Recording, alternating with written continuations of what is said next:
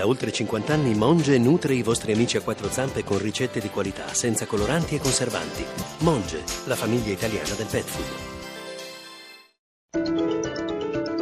Radio 1 News Economy.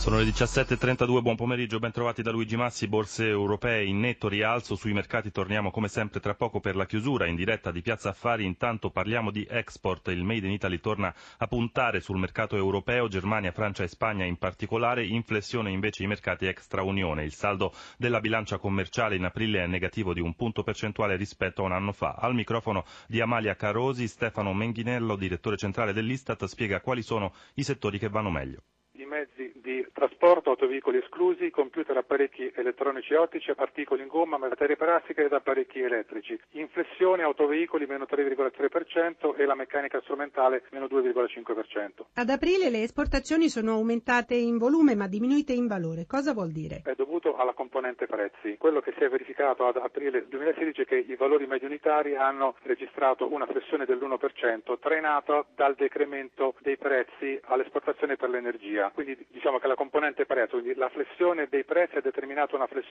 nei valori, ma la componente reale, ossia la quantità esportata, è comunque cresciuta. Per quanto riguarda le importazioni crescono dell'1,5% su base annua, perché è un segnale positivo? Perché ci dà un segnale di quanto i consumi interni, in particolare i beni di consumo durevoli che crescono del 6,9%, stanno ripartendo. Quando i consumi ripartono, il sistema produttivo riparte, la prima cosa che fanno è quello appunto di attivare beni intermedi per la produzione e domanda per nuovi prodotti. Quindi sicuramente per la bilancia commerciale non è un segnale positivo, per l'occupazione nazionale non è necessariamente un segnale positivo, ma sicuramente per i consumi e per la ripresa è comunque un segnale che ci fa vedere che la nostra economia sta in qualche modo lentamente ripartendo. A tre giorni dal referendum che deciderà se la Gran Bretagna lascerà o meno l'Unione Europea si moltiplicano le analisi sulle possibili conseguenze in caso di sì alla Brexit e tra i paesi che potrebbero accusare il colpo c'è anche l'Italia. Sentiamo Anna Trebbi.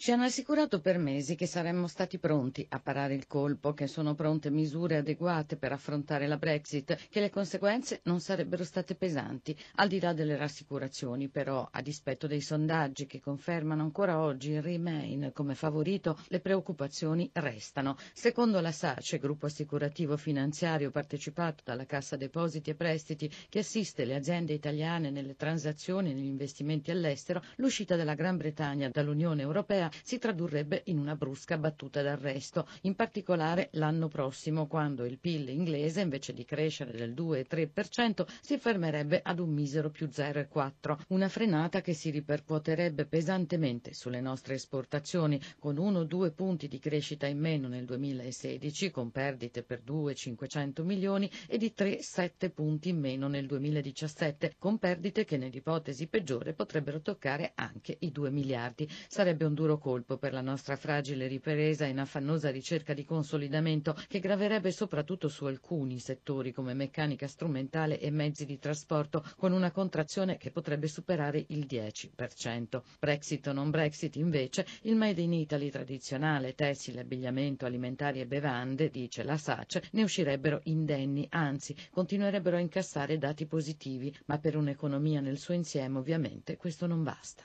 Ci avviciniamo alle 17.36, dunque chiusura delle borse europee. Michela Coricelli dalla redazione di Milano, a te. È stata una seduta positiva per tutti i listini spinti dall'allentamento delle tensioni sulla Brexit. Londra ha guadagnato 3 punti percentuali, Francoforte il 3,43, Parigi 3 punti e mezzo e, e non è ancora il dato definitivo, scusate, ma Milano guadagna il 2,54%, quindi rialzo, anche se sul Fuzimib oggi ha pesato lo stacco di alcune cedole come Poste Italiane che chiude a meno 2,75 1,75 è nel meno 1,59% e A2A meno 0,59%. Tutto il rialzo il comparto bancario tranne Banco Popolare meno 2,70%. Bene quindi il credito ma anche il lusso e gli industriali grazie al recupero del petrolio con il Brent a 50,2 dollari al barile. È calata anche la tensione sui titoli di Stato, lo spread fra BTP italiano e Bundo tedesco è sceso di nuovo a 137 punti base. Bene ancora l'andamento di Wall Street, il Dow Jones guadagna l'1,25 in questo momento momento il Nasdaq più 1,64%. Linea allo studio. 17.37 News Economy a cura di Roberto Pippan torna domani alle 11.32 in regia Stefano Catini da Luigi Massi buon proseguimento d'ascolto su RAI Radio 1